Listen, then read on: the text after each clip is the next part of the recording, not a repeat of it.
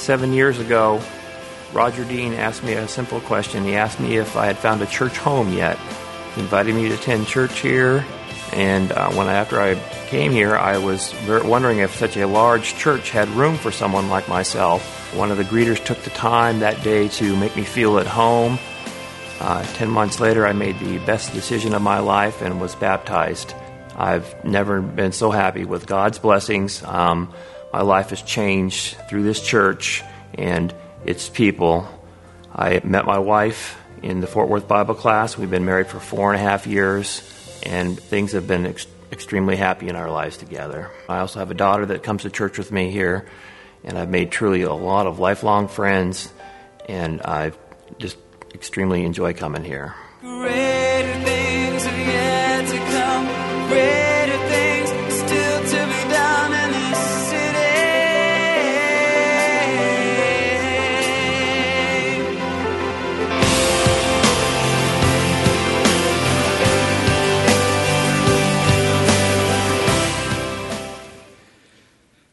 And that's why we're having this campaign for more room for more people like Drew and like your friends. That's why we're planting churches and starting a university. It's why we're launching a campus on the west side. That's why we're creating more room in this building for more people to find Jesus Christ, just like Drew did.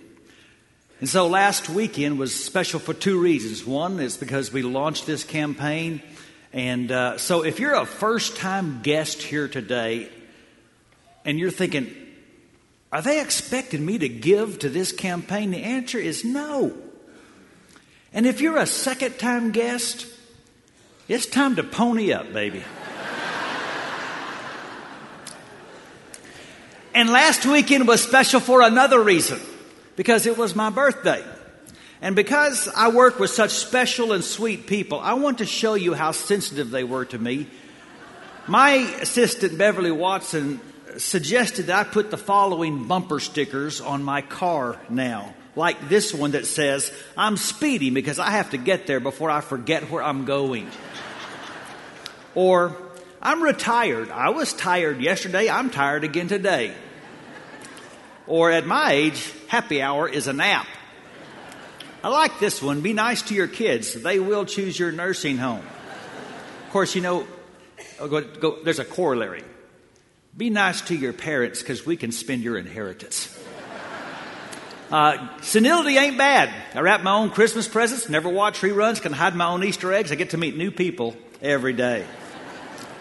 See, the reality is I am getting older, and that means some things are going to change, and I can't stop them. I don't plan to color my hair or get liposuction.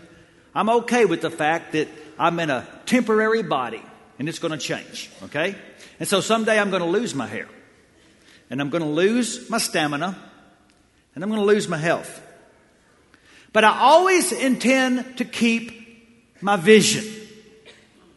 And I'm not talking so much about my physical eyesight. I'm talking about what the Bible says walking by faith instead of sight. Because as long as I keep my vision, I'm going to keep growing no matter how old I get. And so will this church. You know that churches across America and Christians across America have become stagnant, plateaued. They've stalled. And I think the reason God's people stall is they start sight seeing. And the classic illustration of this truth is found in the book of Numbers, chapter 13 and 14. So you can be turning there. Let me t- set the context. I want you to put yourself in the place of Moses this morning and how excited he must be because he had had a lifelong dream. A lifelong dream to deliver the Hebrew people and return them to the land that had been promised to their forefathers when God made a covenant with Abraham. Now, the first time he tried to lead them out of the land, it didn't go so well. So God sent him out for 40 years of training in the wilderness. But now he's led the people out. He's standing on the borders of Canaan. After 15 months since the Exodus, after 400 miles of walking, they are right on the border of fulfilling his lifelong dream. And the text says in chapter 13, the Lord said to Moses, Send some men to explore the land of Canaan, which I'm giving to the Israelites. From each ancestral tribe, send one of its leaders. So at the Lord's command, Moses sent them out from the desert of Paran. All of them were leaders of the Israelites. These aren't nobodies, these are men of influence. When these guys speak, people listen. Now, they're about to do something special. These 12 men are privileged to be the first descendants of Abraham to actually walk in the land of Canaan in 400 years. Now, in a sense, Israel already owned the land because God had promised it when He made a covenant with Abraham. But it was time to convert ownership by promise into actual possession. It was time to take what God was eager to give. But instead of scouting the land, the majority of the spies chose to do some sight seeing. And so we read in verse 25 when they returned at the end of 40 days, they returned from exploring the land. And they came back to Moses and Aaron and the whole Israelite community at Kadesh in the desert of Paran. And there they reported to them and to the whole assembly and showed them the fruit of the land. And they gave Moses this account We went into the land to which you sent us, and it does flow with milk and honey. Here is its fruit. But the people who live there are powerful, and the cities are fortified and very large. We even saw descendants of Anak there. The Amalekites live in the Negev, the Hittites, Jebusites, and Amorites live in the hill country, the Canaanites live uh, near the sea and along the Jordan. And then Caleb silenced the people before Moses and said, We should go up and take possession of the land, for we can certainly do it. But the men who had gone up with him said, We can't attack those people. They're stronger than we are. And they spread among the Israelites a bad report about the land they'd explored. And they said, the land we explored devours those living in it. All the people we saw there are of great size. We saw the Nephilim there, the descendants of Anak come from the Nephilim, and we seem like grasshoppers in our own eyes, and we look the same to them. You know how they looked when they came back from that land? They looked a little bit like this girl going down this slide right here.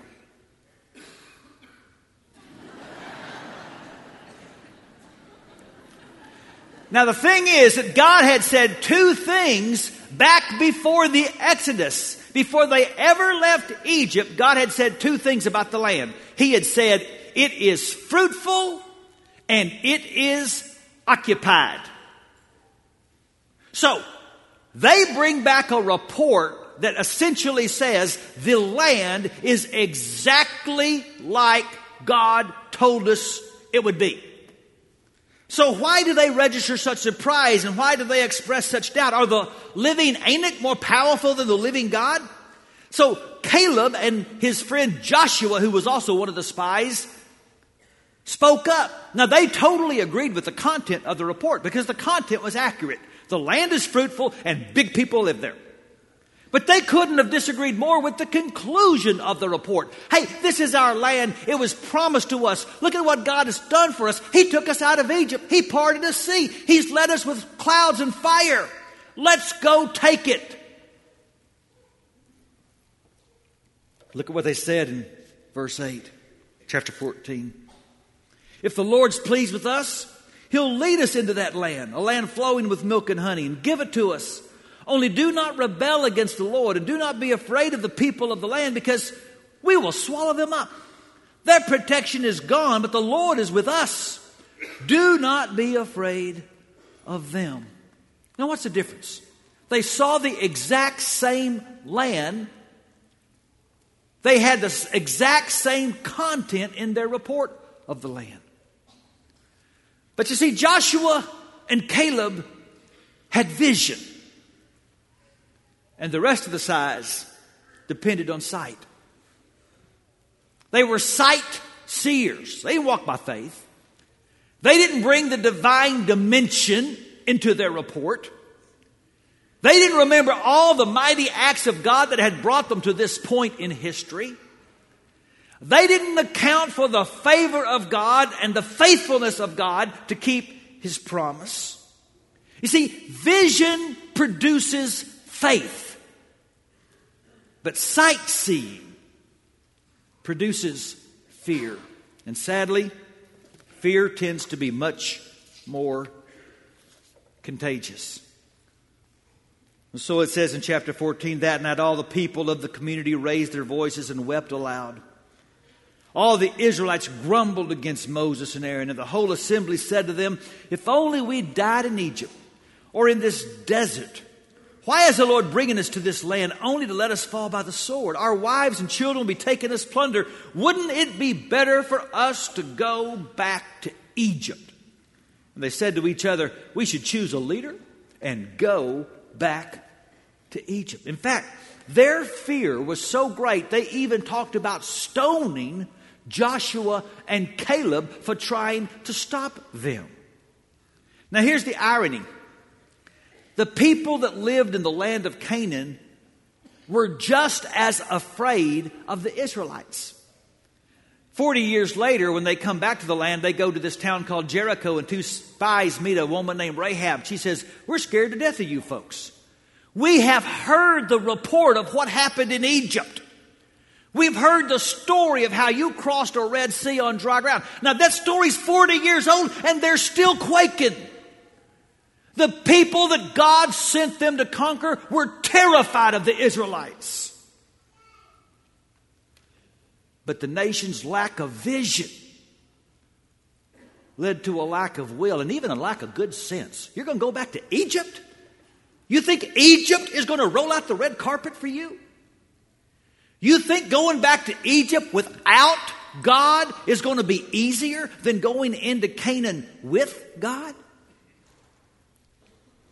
You see, they're making a sight based decision that's going to impact an entire generation.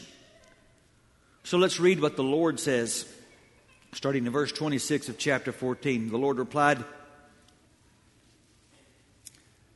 How long will this wicked community grumble against me? I've heard the complaints of these grumbling Israelites, so tell them, as surely as I live, declares the Lord, I will do to you the very things I heard you say. In this desert, your bodies will fall. Every one of you 20 years old or more who's counted in the sentence and who's grumbled against me. Not one of you will enter the land I swore with uplifted hand to make your home, except Caleb son of Jephunneh and Joshua son of Nun. As, your, as for your children that you said would be taken as plunder, I'll bring them in to enjoy the land you have rejected. But you, your bodies will fall in this desert. Your children will be shepherds here for 40 years, suffering for your unfaithfulness until the last of your bodies lies in the desert. See, they feared that their bodies would fall in the land. So God said, All right, then have it your way. You can just bury your bodies outside the land. And what did this generation become known for? They were the generation that saw the plagues. They were the generation that marched on dry ground through a sea. They were the generation that received the law of God, but that's not how they're remembered. They're remembered as the generation that knew how to conduct funerals. Because that's all they did for the next 40 years have funerals.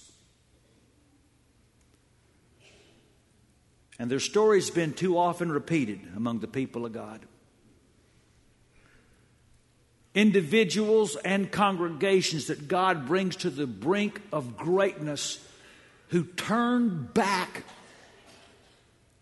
because they have no vision for the future God wants to give them. You know what, the pilgrims, it was interesting. They come across the Atlantic Ocean on these tiny little wooden ships, right? They get to America. The first year they build a town.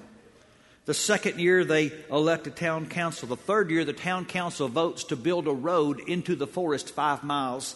And the fourth year they try to impeach the council for such a foolish idea. They had the vision to cross a 3,000 mile ocean and then couldn't see five miles into a forest.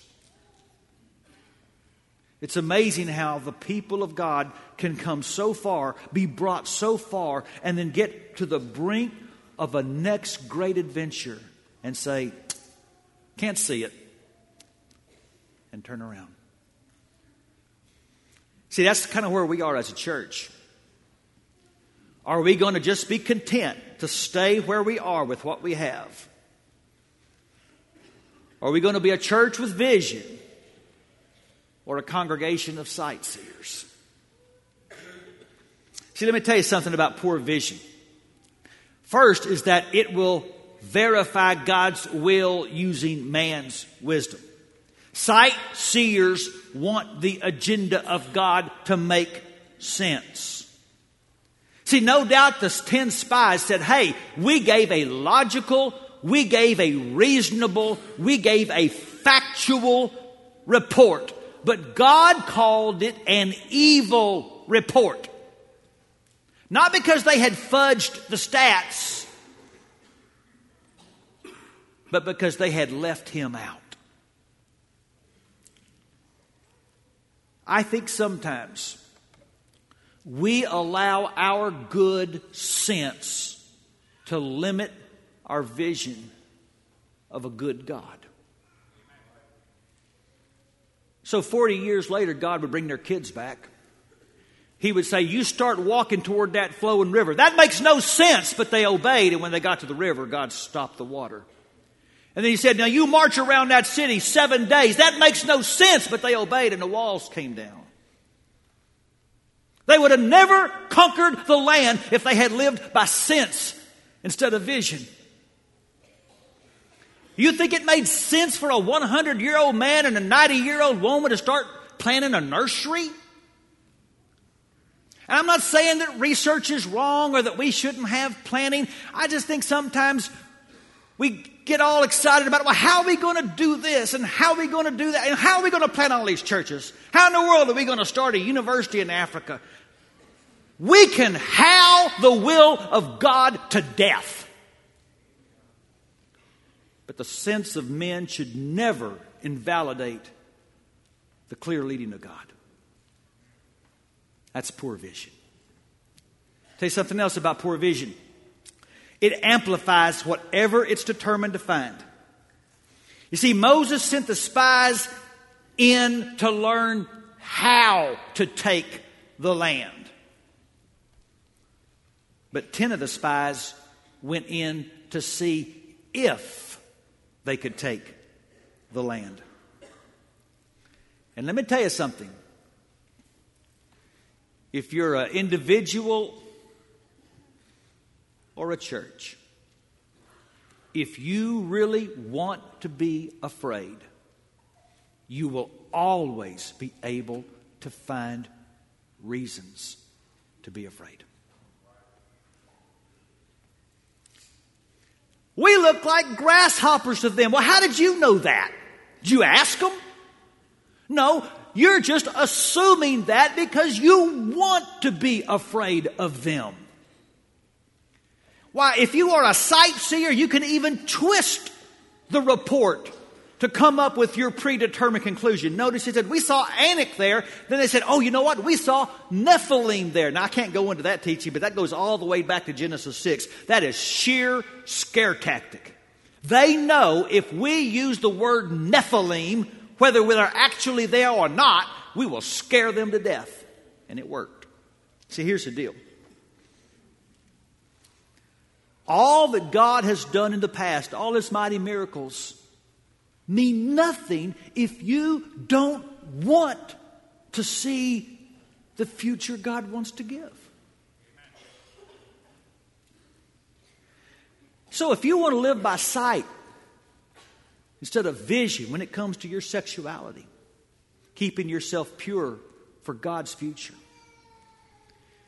If you want to live by sight instead of vision when it comes to your witness so that you never wind up sharing your faith with anybody,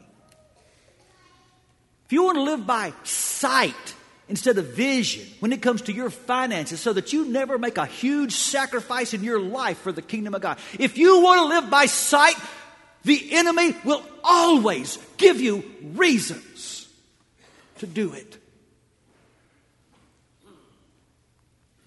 But it's going to mean a life of wandering instead of camping and claiming and conquering. You see, poor vision justifies a life of desert subsistence. And there are too many Christians and now are too many churches who are accomplishing nothing, attempting nothing, doing nothing, and calling it normal.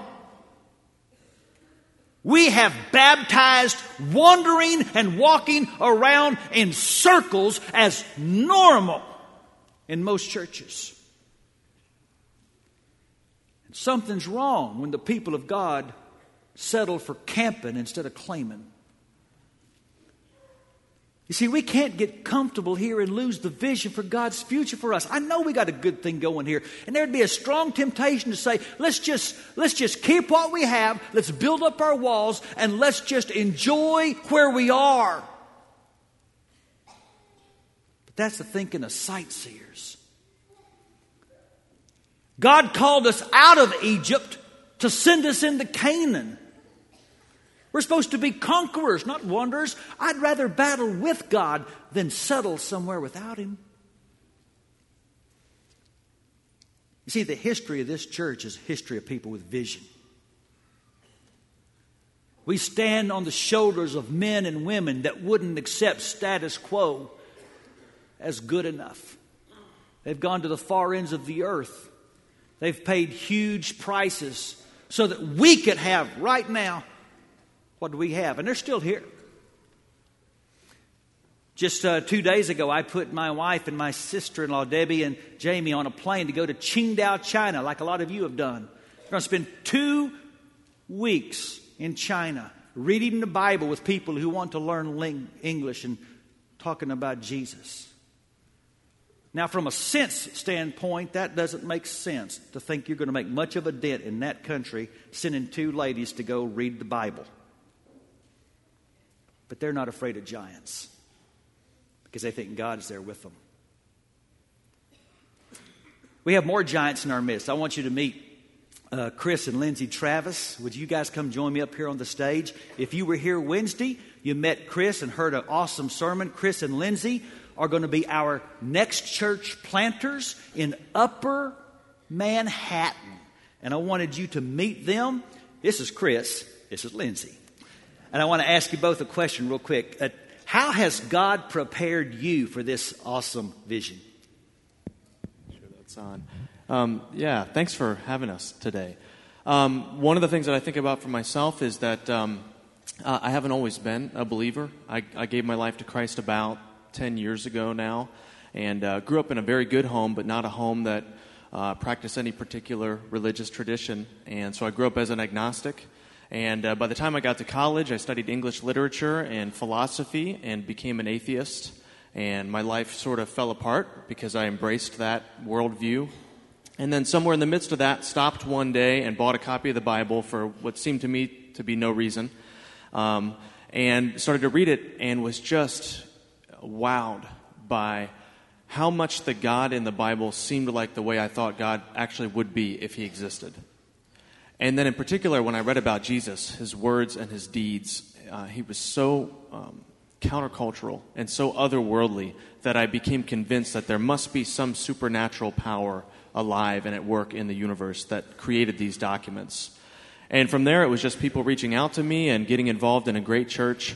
And uh, I gave my life to Christ eventually. But I think that God is using that part of my background. Um, he's given me some compassion for people that don't believe uh, for what that feels like and some sensitivity to how to approach people like that. And there's a lot of people like that in New York.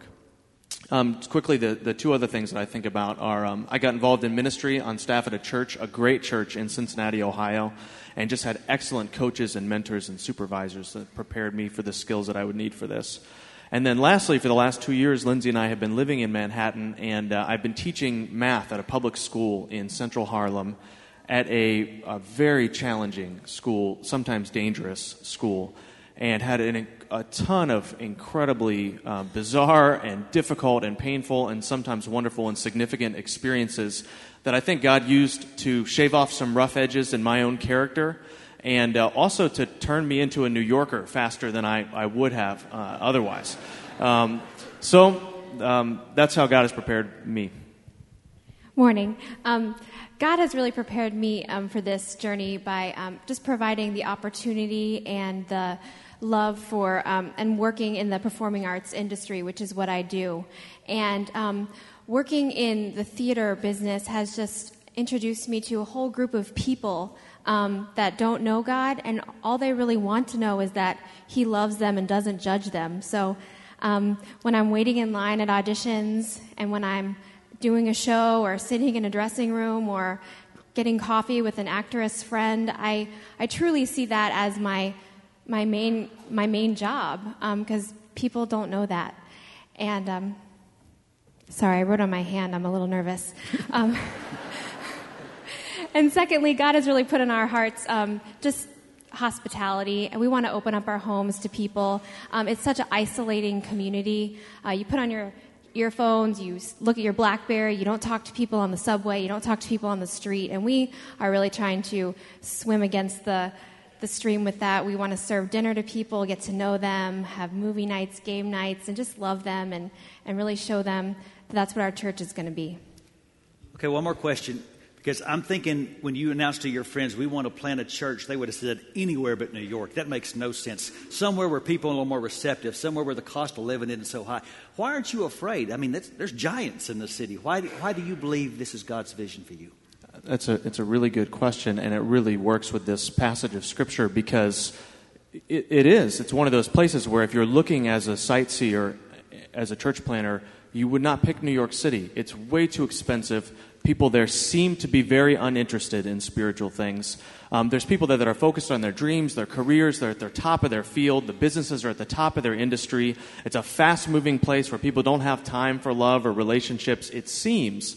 But it's not really like that. Right? Part of it is that we're, we're looking at the city through the eyes of vision, and I found the opposite to be true. Uh, people in New York City are incredibly open to relationships um, to serving and making their lives meaningful and finding purpose because they're not finding it in what they thought their dreams were. And they're open to reconciliation with God. We found that people in the city are very, very open to Jesus. The question more often has been will we, as Christ followers and as the church, uh, be open to those kinds of people?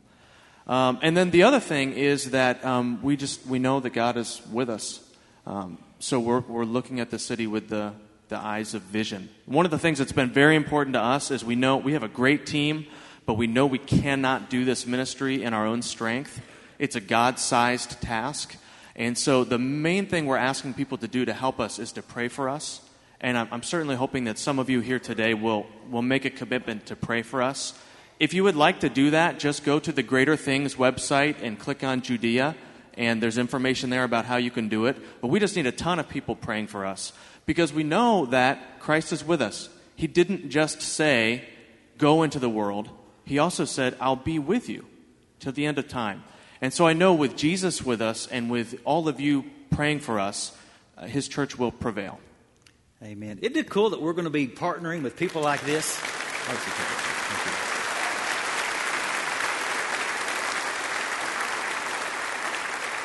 I got to tell you, people with vision just inspire me. I like to be around them. I want you to have that kind of vision. That's part of why I'm excited about this campaign. I get the chance week after week to try to motivate you. And that's so critical. Look at this picture. This is the 50th anniversary of the Dallas Cowboys, right? So that's their first year. And they were terrible. They had this young, unnamed coach named Tom Landry. They were they couldn't beat anybody. That's Jim Brown running all over that first year team. They lost game after game by huge scores. And motivating them to play was a tough job for this brand new coach. But one game, they burst out of the locker room. They ran toward the bench with vigor and enthusiasm, and a reporter stopped Landry and said, How did you get them so motivated to play? And Landry said, It's easy. I told them the last 11 to the bench had to start.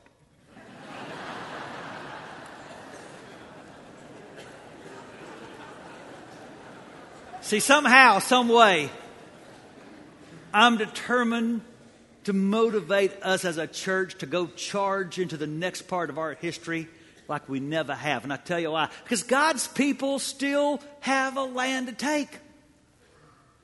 We're not saved to stay safe. We were saved to be sent. Our mission is to go to the ends of the earth and grow followers of Jesus. And someday they're going to write our history. And what will they say about this generation? You know, at the end of his life, Moses gave his last speech.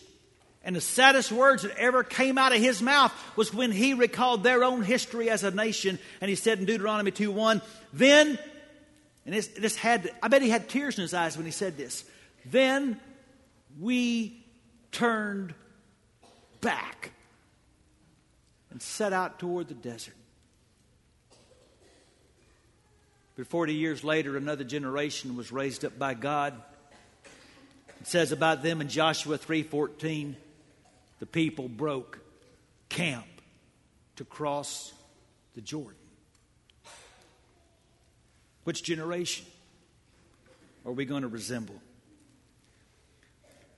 You know, I said we stand on the shoulders of people with vision. His church is here right now. This building is here right now because a generation ago, people sacrificed because they could see God's future. Remember a few weeks ago when I announced that we had changed our name to The Hills? There was a visiting preacher of a pretty large church that day who stopped me and said, How can you do that?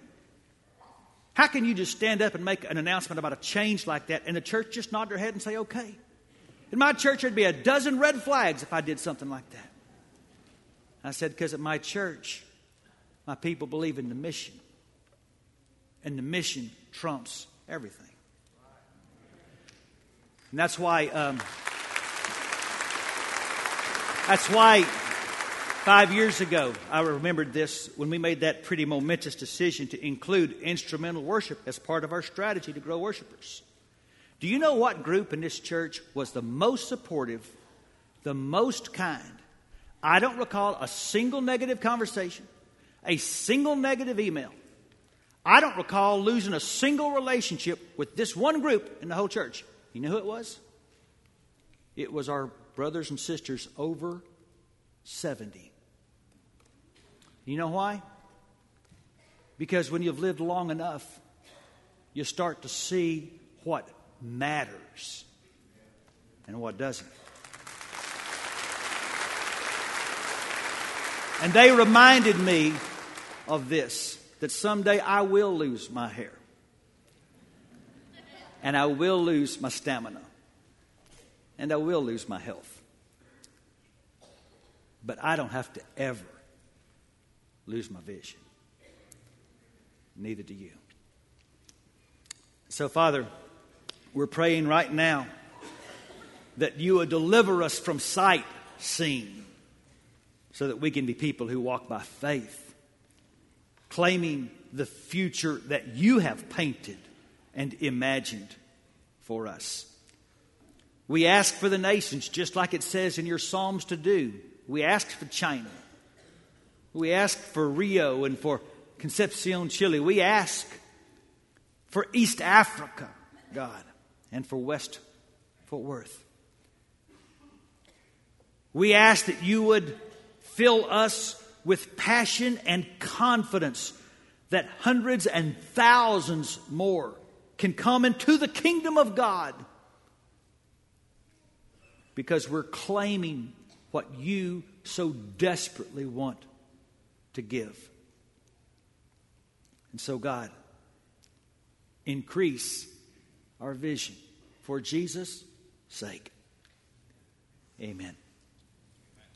And as we sing our next song, a song of confidence and boldness and victory, I invite you particularly to come and confess Jesus Christ as Lord and Savior, to make that decision that Chris made that God is real and that Jesus loves you. Be baptized into his death and resurrection and start the awesome walk of following Jesus while we stand up and sing.